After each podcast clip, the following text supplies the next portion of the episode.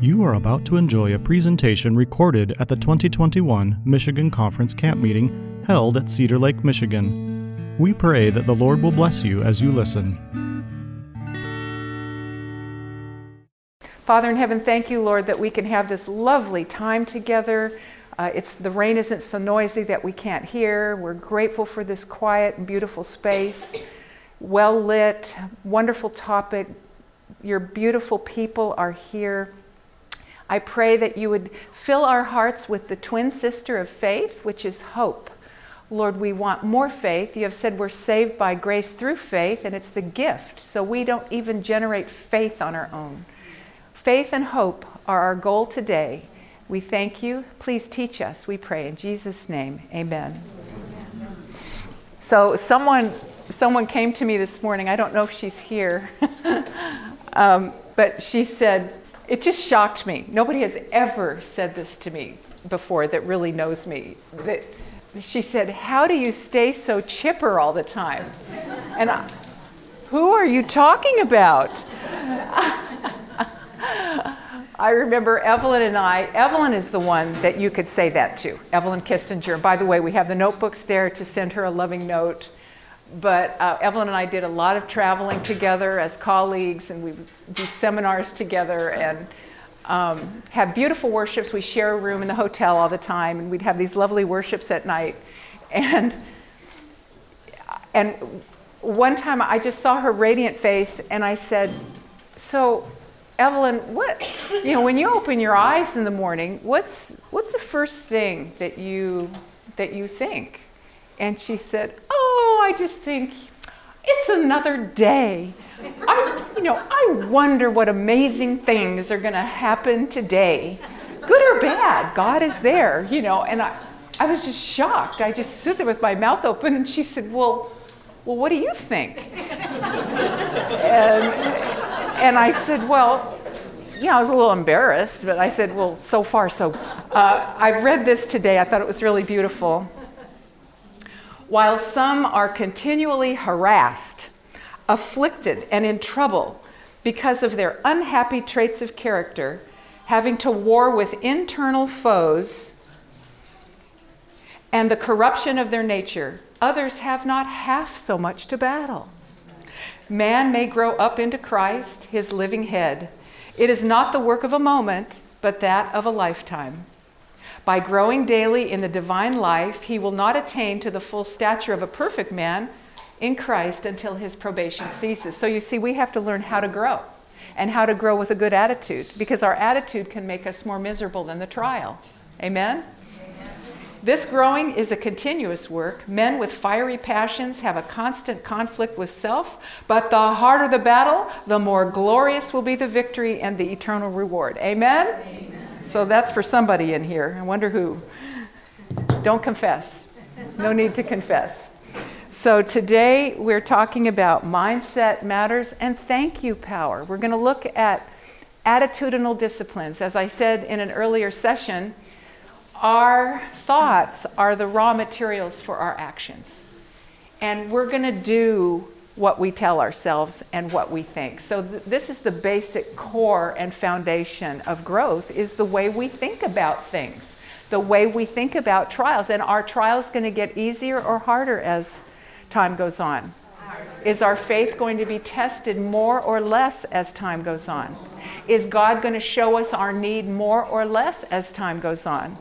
So, surely, if we have committed ourselves to Jesus Christ and He has given us that new heart, that's just the beginning because now we're just susceptible to grow. Amen? So, today we're going to talk about mindset matters. And mindset is defined as a basic orientation or set of attitudes toward life. And is it possible to be genetically geared in a certain direction in terms of mindset? Can we inherit? Can we learn a mindset? Can we develop a mindset?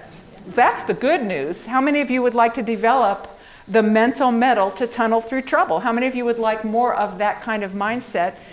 And here's what the Lord impressed me one time when I was on a walk. I was talking to the Lord about uh, my sen- how sensitive and easily wounded and bruised I was. This is years ago.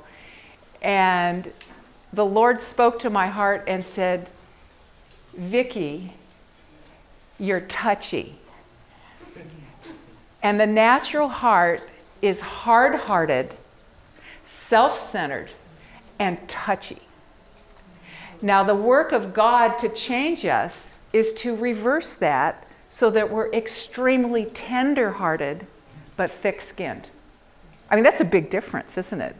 To be thick skinned enough that you can't just, you're not just crushed like a butterfly every time something happens, but you are still woundable. You still care. You're so tender. It's the heart of God. And that's a miraculous shift, isn't it? So, we're going to talk about this change and this mindset in conjunction with thank you power. And that's a big one. How many of you think that uh, we could give, we could be a little more thankful? Yeah, and that we could orient ourselves to have a more thankful, grateful attitude. Do you think gratitude can really make a difference? Yeah. I've seen some faces like that. Yeah. Okay, so let, there are, do you think there are health benefits associated with gratitude? Positive traits like gratitude and optimism, and I have, I have more slides on this, but I would not do that to you today as to the actual factors, the metabolic factors, immune factors that are affected, T cells, H, uh, A1C levels, positive traits like gratitude and optimism are linked to stronger relationships. That doesn't surprise anybody, does it? Better mental health, stronger, does it say less problems? It doesn't say that. Stronger immune function, especially T cells, fewer deaths from all causes. I think that's really interesting. Whereas social isolation, the health consequences, heart health consequences of social isolation, are equivalent to smoking 15 cigarettes a day. that's pretty incredible. Better sleep quality. That's, that's something that we want. People go to classes to learn lifestyle links for better sleep quality, healthier food choices. When you, when you have a certain orientation toward life, you're more inclined not to make careless food choices. More exercise and smoking cessation. Uh, we have a 10 session Living Free Quit Nicotine program, which we would love for you to be able to use in your church, home, or community. Um, but the average person that, that seeks to quit smoking, I think it's something like 38 tries before they actually make it. So, how would you define gratitude? How would you define gratitude? Somebody tell me what a definition of gratitude is. That's one happy cat. Thankfulness. Thankfulness. What else? Pardon? Contentment. That's a good definition. Adam? As an action. Gratitude can be activated or it's an action. So, yes, very good. It's an expression. Uh huh. My uh, six year old granddaughter has this down. She comes to my house and she says, Nona, what's to eat? and when I give her what she likes, she's grateful. Do you think gratitude can go a little deeper than that? Yeah, but she's got that one down, I'll tell you. So, gratitude is there's Amelia right there appreciation of a benefit. Okay, you give me the goods, I'm grateful. People think if they win the lottery, that then, they, then their problems would be over. You know, you didn't buy the ticket, you just found it in the parking lot, right? So now you're going to give a bunch of money to the church, get a car for your friends. Um, but actually, suicide, alcoholism, drug addiction rates go up with lottery winners. One man said the, the, um, my relatives that I loved became vampires. So people lose their jobs. One chambermaid said, I'd give anything to be a hotel maid again. She baned the day she won the lottery. So we think of gratitude as getting everything we want. But the Lord's idea of gratitude is a little different, isn't it?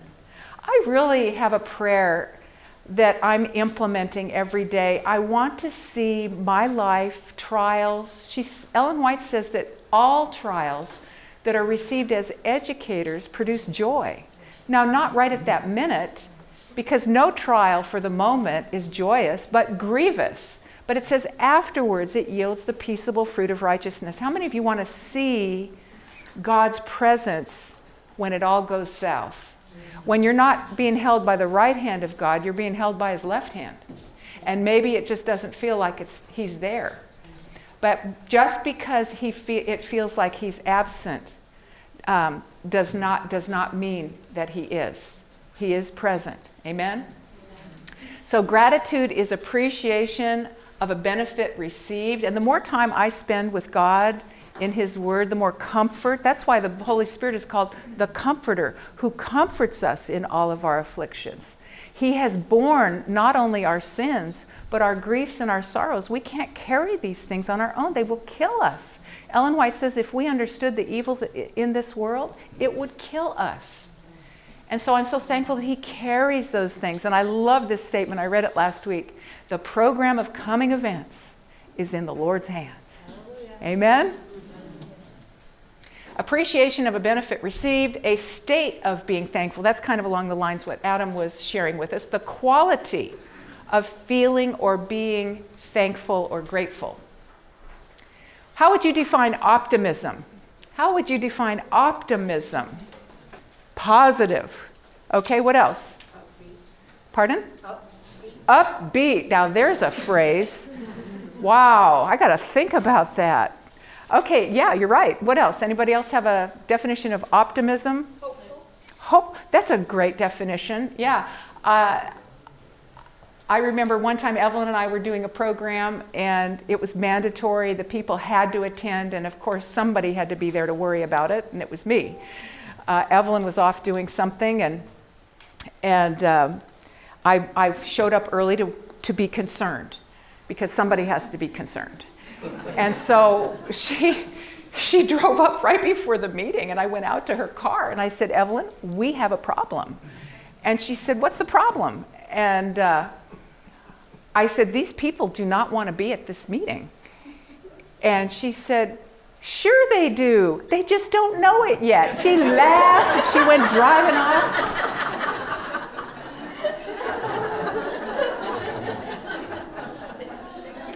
So, op- an optimist believes that a fly is looking for the way out of the house.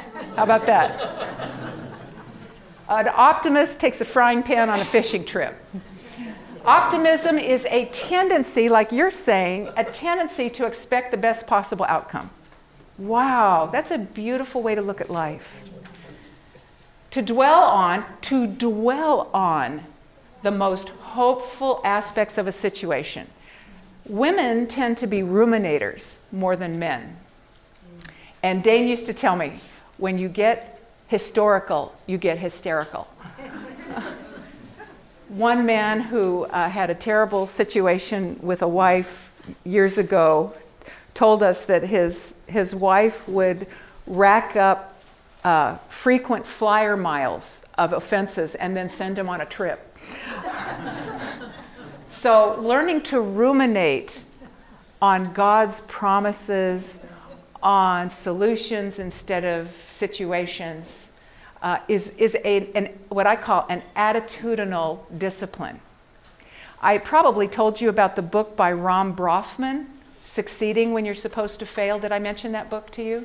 Okay, Succeeding When You're Supposed to Fail. Rom Brafman is a social psychologist, and he examined children from adverse uh, backgrounds, adverse childhood experiences, ACEs, they call it. They'd been abused, abandoned, they had drug addicted parents, they were orphaned, and they had all kinds of stuff that happened to them. And, and predictably, these children, their neurobiology is such they tend to be more hypervigilant, they may be more prone to addictions or psychiatric disorders or acting out behavior. But surprisingly, one third of them actually did very well. They thrived, they actually exceeded their more, their more normal environment counterparts. And he, he started to look into the traits that these children had And these children had very resilient personalities. They were creative. They were problem solvers. They always were finding a way out. And some of the best criminals um, have that mindset. And so we don't want to go down that path, but, uh, but those traits, those creative traits that, that enable you to bust out of prison, okay. The uh, so, the, so anyway, but they are trainable. E- even emotional states such as empathy are trainable brain states. That's, that's a wonderful picture of God, isn't it? That He can marvelously reconstruct and change our basic attitudes and outlook and orientation of life because that's really uh, that's really what is going to give us the, the, the um, substance of joy in life, not the absence of problems. And we're going to see that. Grateful people are more likely to appreciate others who care about them rather than focusing on those who have hearts of steel. Ellen White says, turn away from those who have hearts of steel. If we obsess over that one person or two or three or whatever it is, uh, that's, that's not working and we can't fix it. People can just, just go completely, it can destroy them. It can destroy them. And so learning to focus on what is working and, uh, and growing our own relationships in the best way that we can, learning from our mistakes, is a healthy mindset.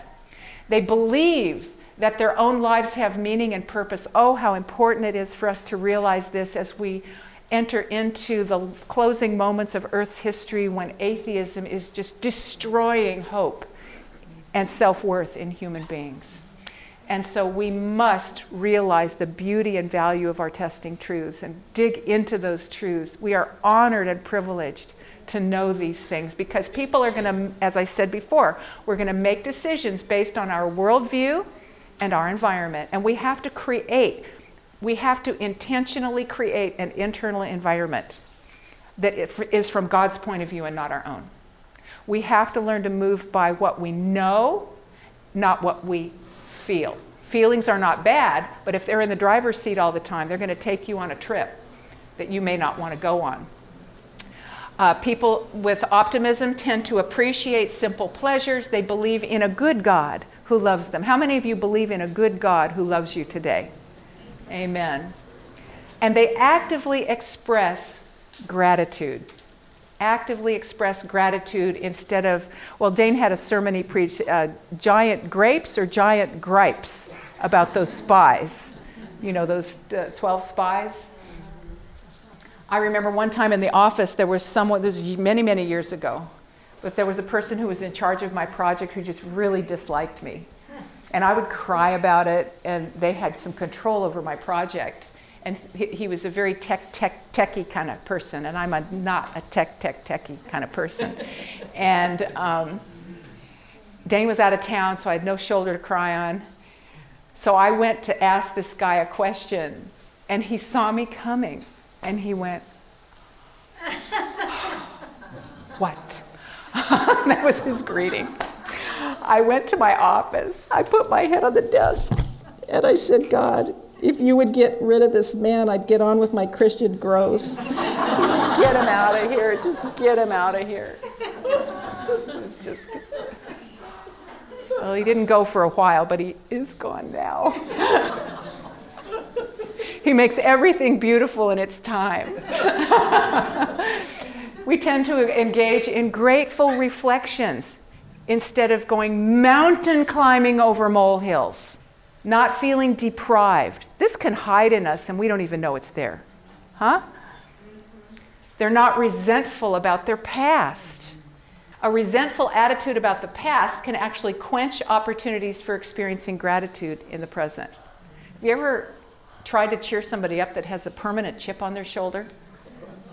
They're just wounded and there's no and, and that's really interesting because memory is also plastic it's, it, we edit memory through time and so where you are in your head and in your experience edits memory and so that's the beauty the bible says that he sent his word and he healed he heals them So His Word heals our memories. It heals our understanding of what happened. It heals how we relate to it. It turns curses into blessings. And so, therefore, actual memories of the past become weapons against hell.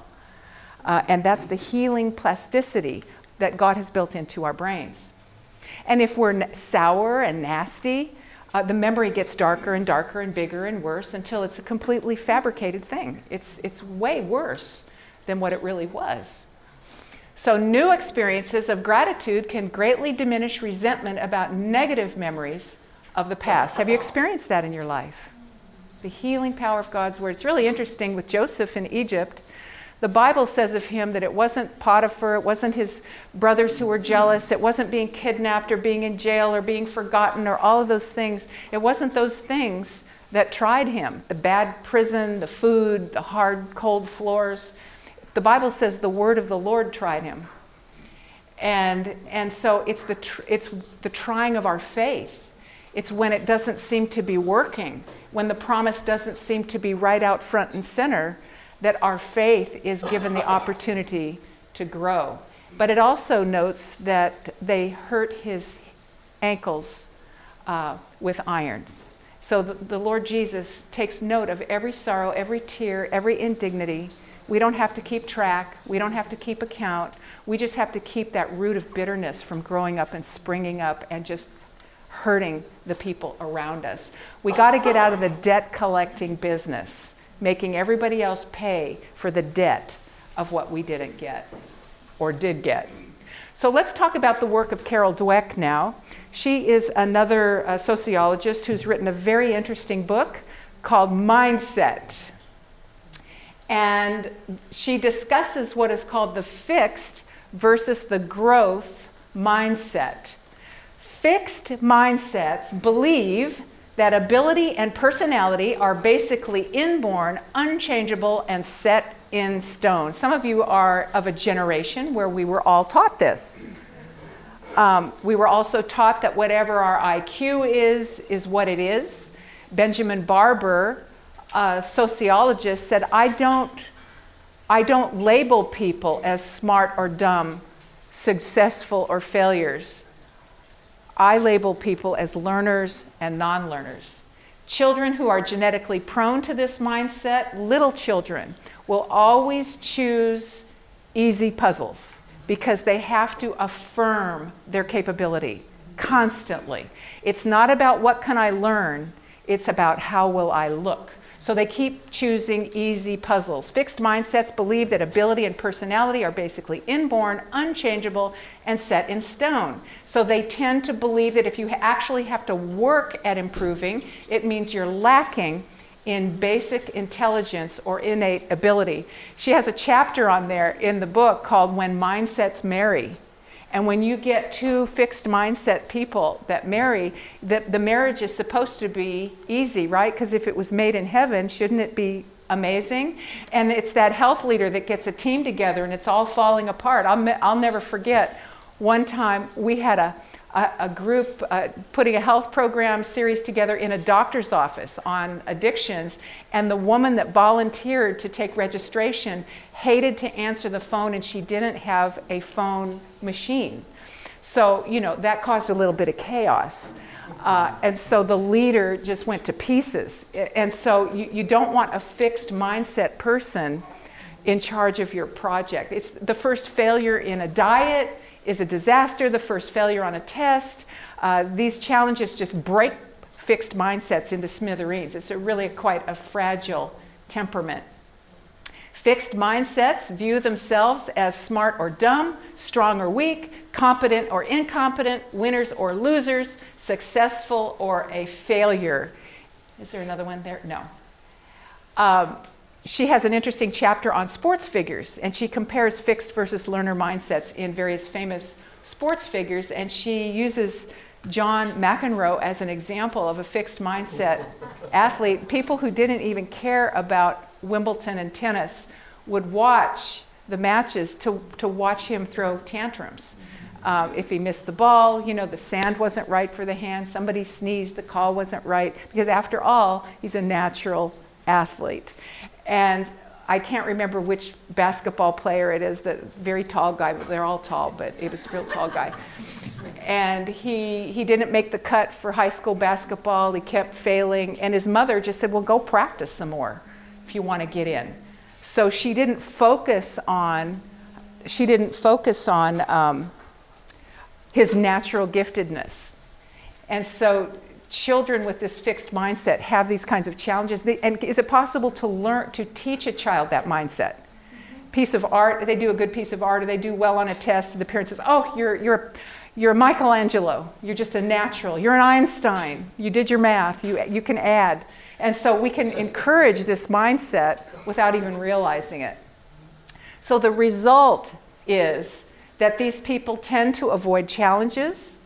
I was a runaway um, I had no recipe for solving problems. Uh, it, it, should either be perfect or it, or it just crumbled.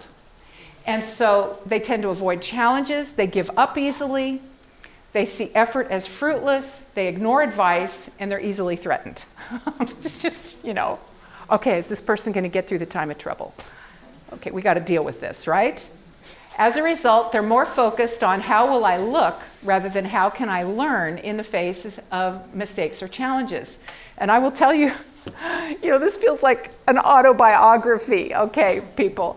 Uh, but I know there are other people out there that struggle with this kind of thing, but uh, I, was not, I was not taught how to think and how to work through problems because my environment was extremely violent and only, rest, the only solution was to run and so, or drugs or you know bulimia and all that stuff. And so I became very militant. I became an atheist. I ran away from home when I was 17, but my grades were high because I would hide in libraries when I would run away. And, um, and so I ran away for good when I was 17, and I came back, and um, I, I was taking my, I, when my, I found out my mother was dying of cancer. And so I was taking her to a treatment one day, and I noticed some buildings that were nicely landscaped in Riverside. And I mentioned it to a friend of mine. I said, There's this group of, uh, they must be construction people. They make vents seven days a week or something. It's called Seventh day Adventist. They must make vents. I noticed the landscaping, and that's, I thought it was a venting corporation. And um, my friend said, No, no. She said, um, That's actually a Christian university and uh, I said, you know, uh, anybody that landscapes like that can't be all bad. And uh, I think I'll go there. That, that was my only, re- I had no other reason for going to an Adventist university. There's nothing. I was an atheist. And my friend said, well, you know, I don't think they're too fond of atheists. So um, she said, if you want to get in, tell them the body's a temple. If you tell them the body's a temple, they'll let you in. Now, you know, I was a partier, I was bulimic, I was super skinny, angry, militant, women's liber. And I went in for my interview with Dr. Osmondson, the president of the university, because in those days you had to be interviewed if you were a little crazy. and um, I just remember saying, I don't know too much about you people, but I really like the idea that the body's a temple. and he just lit up. I mean, he, he put his arm around me. He said, I wish we had more young people like you on this campus. And I just thought, wow. I, I remember thinking, I remember thinking, if the one at the top is this naive, I wonder what the rest of them are like. You know, this is amazing. Like, this is going to be so easy. I met my husband there. He was backslidden, so he liked me. You know, and so God had a plan. But I was so militant. I was into um, I got a, a, degree in social work and did child abuse investigations. Then I went to law school. I was going to be a prosecuting attorney. I skipped traced on bad checks, repossessed cars. You know, if you just put everybody in jail, then it's going to fix everything, right? well, when the Lord delivered Dane and I out of our 32 year marriage, 28 of those years were in full time ministry for the Lord Jesus Christ. Amen. Amen? And when He delivered me uh, uh, from all of that rottenness, uh, He pulled me into the field of nutrition was not something that I was attracted to. I wanted to go into public administration. I had a degree in that too. Manage a city, you know. Couldn't manage myself, but oh well. So the interesting thing about that is that uh, it was just an incredible experience for me. And so I, I had to learn, I had to take chemistry. I had to take nutritional biochemistry to get a degree, an advanced degree in, in nutrition. So I had to go down a different path. So the chemistry course I took was the wrong one. I took one for engineers, okay, for my, for my organic uh, or inorganic chemistry. And so I'm in this class with all these nerdy guys. And they're talking about how many yards of cement to hang a suspension bridge. And I just hated it. I didn't care about bridges. I don't care about cement. I didn't want to do this. I'd go home, I'd cry. I had no idea what they were talking about. And Dane would just say, You know, you're a tax-paying citizen. He's a public servant. It's the smart ones that ask questions, and you just hang in there, and you're tax. And he'd get me all fired up, and I'd go back to class, and then I'd come back home and cry and cry. And I had to, to work so hard to, uh, to get through this class. And, and the way I, my attitude made it much harder than just saying, This is hard. I have to study twice as hard as everybody else because I don't know this. Um, but my attitude made it a crucifying experience. And I did ace the class, but um, so if you want to know about bridges, come see me. We can talk about suspension bridges. So, anyway, I was one of those people that made my, every step of my life harder because of this mindset. So, the fixed mindset traits, they tend to be negative they tend to have a lot of self pity, they're anxious, depressed, and unforgiving. They're unforgiving of others because they're unforgiving of themselves. But growth mindsets, on the other hand, believe that although people differ in basic aptitude and temperament, is that true? Everyone can do what? Change, grow, and improve. That's a, is that a more biblical orientation? Because what is the quintessential invitation of Christ? Come, you're heavy burdened, you're, you're, you labor, you have challenges and problems, your faculties are dull. Come and learn of me.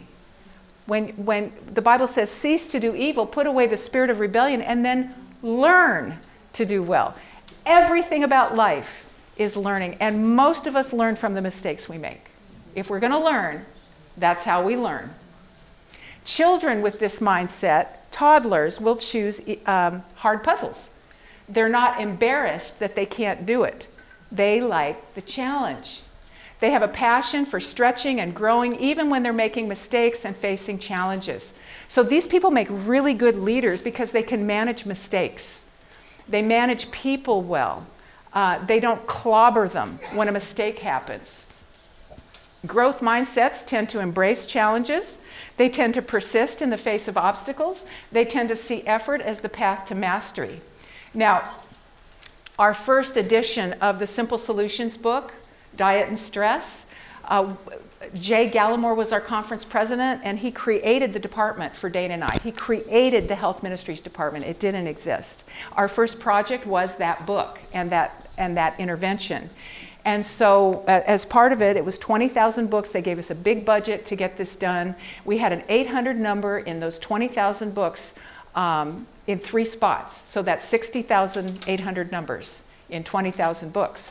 Well, we thought we had purchased, Dane and I thought we had purchased that 800 number for this book on stress, depression, and immune function. And we found out uh, the day that the books get, got off the press when we finally got through to the number that it belonged to a mystic who had specialty tobacco company. So if you're super stressed and depressed, we have a tobacco for you. Okay, so we were new employees. This was our first project, and there are 60,800 numbers for tobacco coming from my department. I remember laying in bed and thinking, this would be a good day to get hit by a train. Where are the snipers when you need them? You know, if I die and my Bible's in the car, I'd be okay with that. I mean, just anything. But I had to go to Jay and I had to tell him what happened. And I'll never forget it. I walked into his office and I told him what happened. And you know these micro expressions. you know, he did one of those. And then he quickly kind of caught his breath. And he, he immediately started focusing on a solution. Do you think he had to tell me about being more careful about 800 numbers? Do you think he had to tell me that? And you know what? He didn't. I was ready to be fired over this. And he, he just, by the time the meeting was over, he found a solution. And I tell you, I was so grateful for the life lesson of how to deal with mistakes. As a leader, he could have fired me on the spot. He could have lectured me. He could have take, he could have dressed me down and made me feel, I don't know how I could have felt, felt any worse. But the way I left the office was so grateful that to this day, if I could work for nothing for this conference, I would do it for that one thing, that one lesson. I'm so grateful for that living example of, of graciousness. And so that's a growth mindset. They're solutions oriented people. I'm, and I, every once in a while, I still tell them, I just have to tell you this again. so they tend to learn from criticism. They're not defeated by failure. I mean, what a living lesson that was to me. They're inspired by other people's success. How many of you have heard of Wilma Rudolph? This mindset tends to be more resilient. And remember, the opposite of depression is not happiness, it's the ability to tunnel through problems. So the growth mindset trait tends to be resilient, more self forgetful, more positive, more trusting, and more forgiving. Are these the traits that God wants to build in us through the growth process?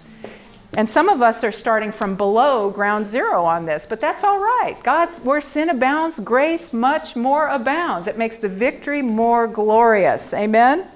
So Wilma Rudolph was a track star who won world fame when she became the first American woman. Oh, I'm not going to tell you that yet. Never mind. she was born prematurely, listen to this, the 20th of 22 children. She suffered as a sickly child with serious bouts of measles, mumps, chickenpox, pneumonia, scarlet fever, and then polio. The polio left her paralyzed, and at the age of six, the doctors said she would never walk again, and they fitted her with a steel brace.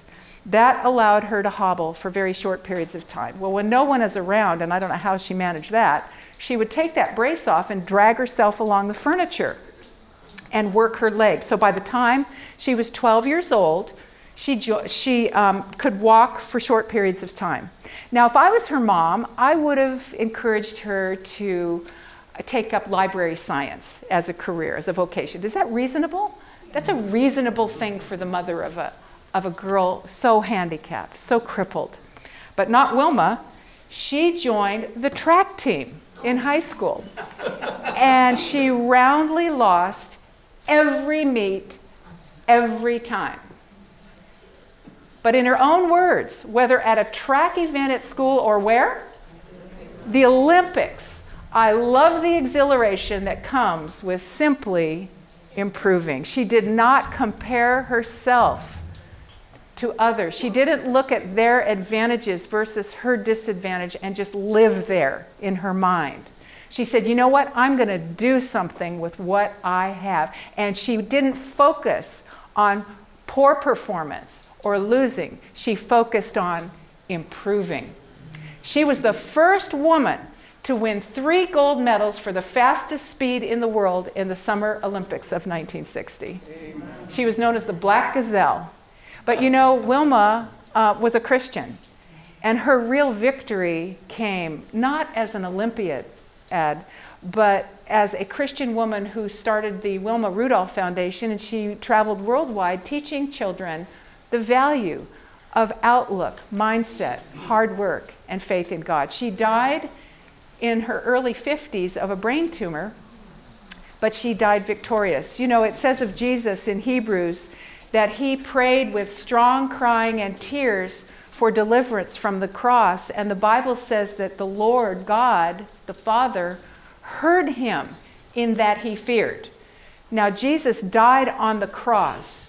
He wasn't delivered from it, but he had victory over it. Wilma was not delivered from her brain tumor, but she had victory over it. My friend Kim, who lost her leg to a drunk driver, and is a pastor's wife, was not delivered from amputation, but she had victory over it. Can you say amen today? Give her a hand because she's here. I'm not going to right now. So the good news is that a fixed mindset is fixable. And by the way, I haven't run away to Canada this year. So I've had victory too, people. We can grow. Amen? Here's my saying that I give myself if God brings you to it, He'll bring you through it. That's and that's the truth. Experiences, Dr. John Ratey, Harvard University psychiatrist, experiences, thoughts, actions, and emotions actually change the structure of the brain. Is that just an incredible truth? So our brains look more beautiful under imaging the more we get like the Father in heaven. So the bulimic, impulsive, runaways, full of self-pity, et cetera, et cetera, ugly brain, ugly brain. But that brain gets more beautiful over time because it starts to look more like the Father's under imaging. How many of you would like to have a more beautiful brain over time? Amen. I love the way Paul puts it. Brethren, I do not count myself to have apprehended or achieved, but this one thing, focus. This one thing I do, forgetting those things which are behind, or not amnesia type forgetting, but moving on. Moving on. You know, uh, it says, reaching forward to those things that are ahead. One of the great lessons of those three worthies in that fiery furnace, first of all, Jesus was in there with them, but the Bible says that the, the fire burned off those cords, right? But the other thing that it says, when they got out of there, they didn't have the smell of smoke. They didn't stink of that past experience. And I believe that God wants to take the smell of all that rottenness away from us. Amen. When Jesus worked his great miracle of raising Lazarus from the dead, the very first instruction was to his disciples. He said, Roll away the stone. He gave them something to do. He is the only one that can raise the dead, the person that's dead in trespasses and sins. He's the only one. But then he gave his disciples something to do. He said, Take off those grave clothes. The remnants of death have to be removed. And we help each other in that process as we pray together, encourage one another. Ellen White says, Be their strength. Be the strength of that one that's struggling. So, we as a body of believers are commissioned to help one another shed the remnants of death that still cling to us and make us stink. I press, that's what it means to press. I press toward the goal for the prize of that upward call of God in Christ Jesus. Therefore, let us, as many as are what? Mature have what kind of mind? It's a growth mindset. The hardest arithmetic to master is that which enables us to do what? Count our blessings. You notice I'm not looking at him because he's going to tell me when I have five minutes left. Am I okay still? Oh, wow, I'm on time. I can't believe it. Maybe I'll even just drag it on a little more then. the outlook you generally carry in life determines how you deal with what? Adversity. Those who have a difficult temperament take on a rigid, perfectionistic perspective to life. Their tolerance for unplanned and unpleasant events is low. So, you know, most of Jesus' ministry took place when he was being interrupted. And your interruption is God's opportunity to smooth you out and to help and bless somebody else. Mm-hmm. Although temperament is present and at birth and is presumably influenced by our genes. It's not set in stone and can be modified. How many of you are thankful for that today? I am. I've got mafia in my gene genealogy. So we don't want to go down that road, right? So we want that sweet spirit of Christ. I hear about these families, you know, 18 generations of missionaries. They're all pious and they they're just amazing. They're so content, so happy not to be content. And then I look at my Roman relatives, you know, and it just seems impossible to become that Christ like model, but his power is great. Amen? So we just keep saying yes. Is gratitude just for good times when things are going your way? What do you think? Money, success, friends, health, great genes, wonderful environment? No. How many of you know the story of Joni Eareckson Tada? Joni Eareckson Tada was 17 years old. She had just given her life to Christ three months before. She said, Lord, I just want to be used by you in your service. And that's when she had her diving accident. And she has been a wheelchair bound quadriplegic, paralyzed from the neck down for more than 40 years now. And the thing that I've learned about this as I've studied into her life a little bit is that the quadriplegia is one thing, but the chronic pain associated with has been just murderous. It's just, it, it, she said it makes the quadriplegia, quadriplegia like a walk in the park, the chronic pain that she has to deal with. And this little booklet is so worth reading. It's called A Thankful Heart in a World of Hurt. When I lost my husband Dane, I got hold of this book and it was it really ministered to my soul. She has a perspective on giving thanks despite trials and suffering which she shares in this book. When she first um, was in the hospital, they had her on a Stryker frame that rotates. And she was drooling, she was bitter, she was depressed, understandably so. She wanted the drapes drawn, she wouldn't see anybody, and she prayed to die. She was full of, of just despair and discouragement. And one day, one of her friends came in and put a stool underneath the Stryker frame. She was face down, took an unsharpened pencil, put, put it in her mouth with the eraser part down, put a Bible on the stool, and said, Start reading. And start turning the pages with your mouth, with that pencil in your mouth.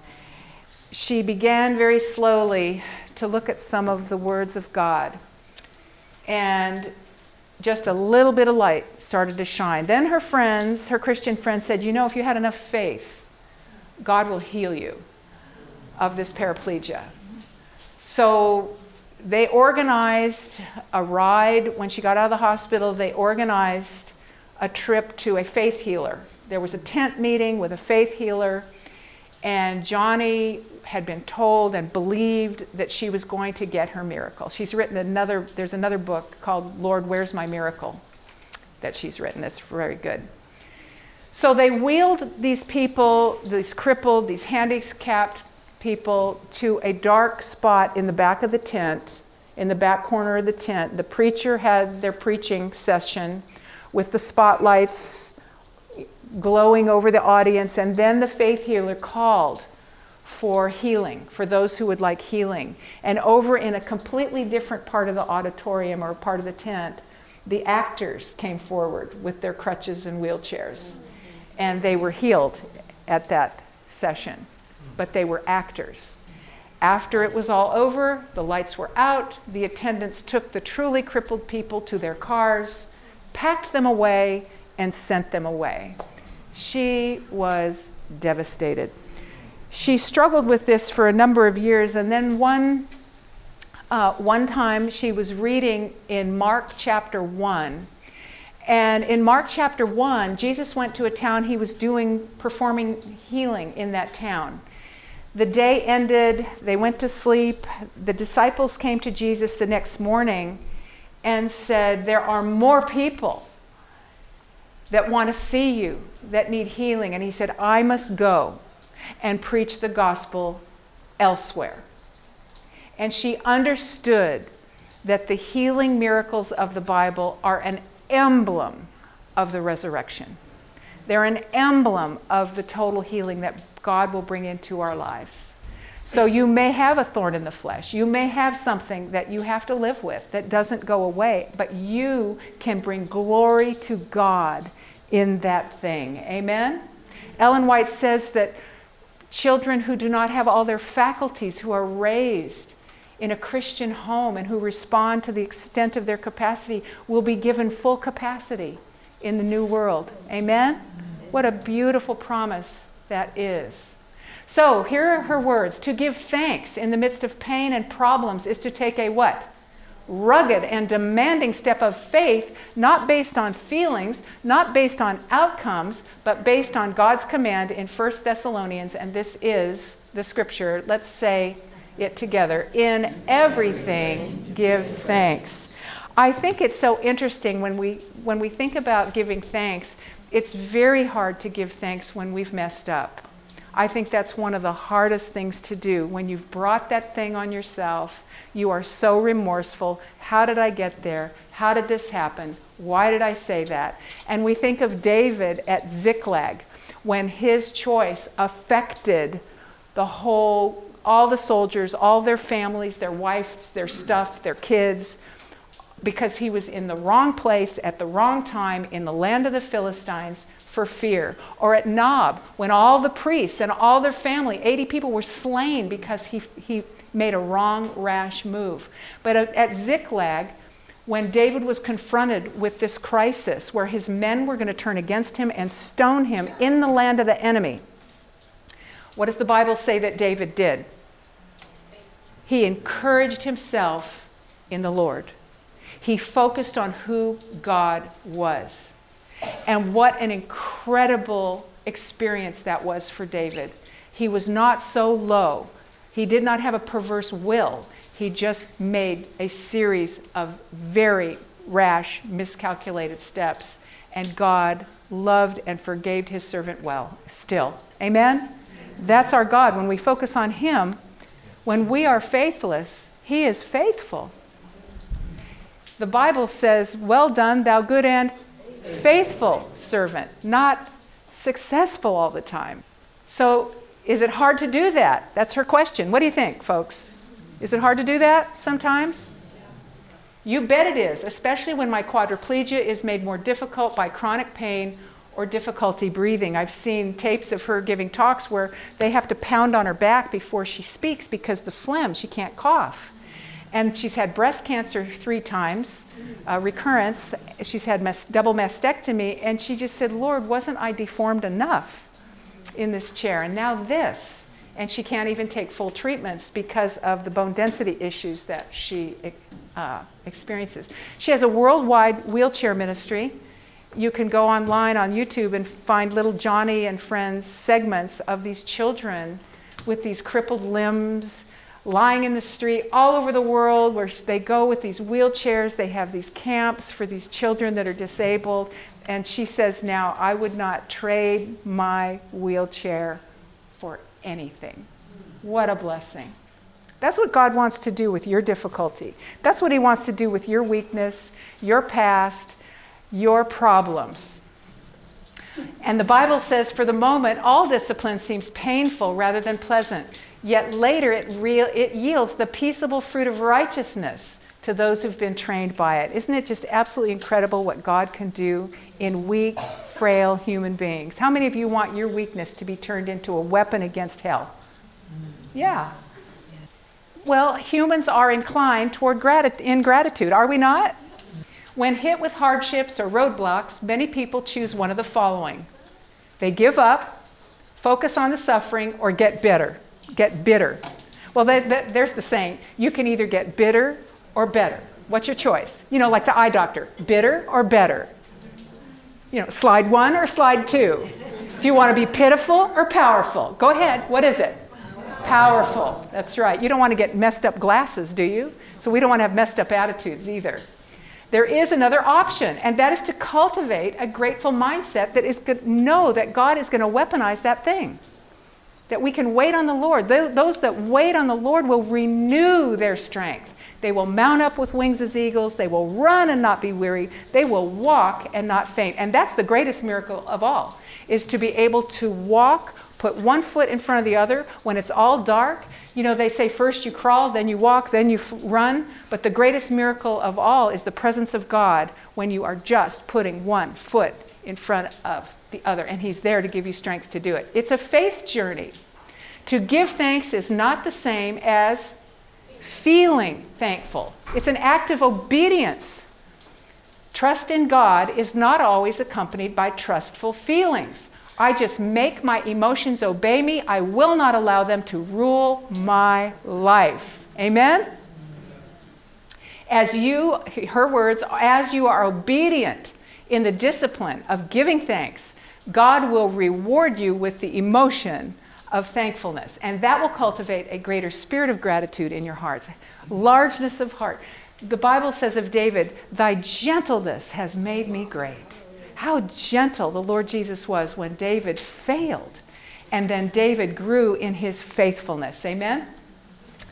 She's now fighting a serious cancer battle with an attitude that will trust God in the midst of this and not doubting. She's the one that said in the morning when her attendants come, she's had a rough night, she's been in pain all night, she can't wipe her nose, she can't feed herself, she can't move, they have to toilet her, she's in pain, and her attendants come, and she said, before they come in the room, she says, Lord, I don't have a smile for these people. Can I borrow one from heaven? I don't have it, but I need one from you. And she could feel it straight from heaven implanted in her heart.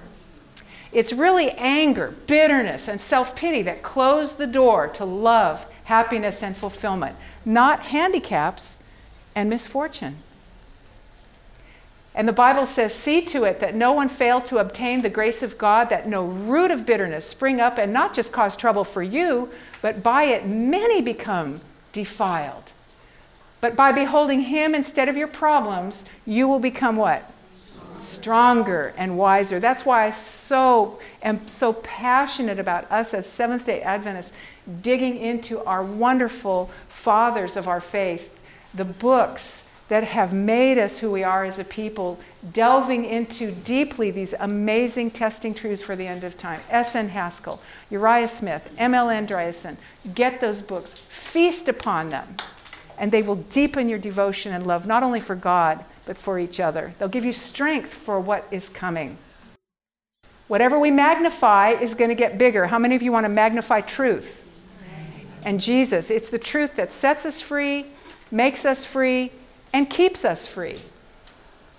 We know that all things, in all things, God works for the good of those who love Him. It doesn't mean all things are good, who have been called according to His purpose.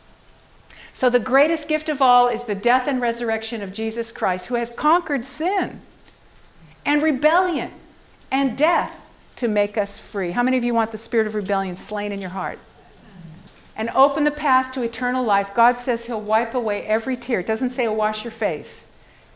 Every single challenge He knows, and He suffers with you. Just because He's silent doesn't mean He's absent and in his presence is fullness of joy. It's a miracle. His presence is with you in your trial. There will be no more death, no sorrow, nor crying. There will be no more pain, for the former things have passed away. Amen. Amen. God wants to restore in you everything that sin has damaged and taken away to give you the oil of joy instead of mourning, the garment of praise instead of the spirit of heaviness. I think that's a gift He wants to give us now. We're told that in the end time, the dungeon will be like a palace because of the presence of God. Let's, let's stand and say this together because our time is up. And then we're going to have prayer. Everybody stand, and we're going to say this together with feeling. It is good to give thanks unto the Lord. Amen. Father in heaven, we thank you we thank you so much for the uh, experiences of life, for the presence of your Savior, for the converting power of God. That you have said that weeping endures for a night, but joy comes in the morning. Help us to trust you, to love you better, to be more faithful, more trusting, so that we will not wind up in Ziklag. That we will get to the place where the devil can't even trick us into denying our Savior. We thank you in Jesus' name. Amen. Amen. To listen to more of these presentations, you may visit the audio archives at misda.org slash audio 2021 or search for Michigan Conference Camp Meeting wherever you get your podcast.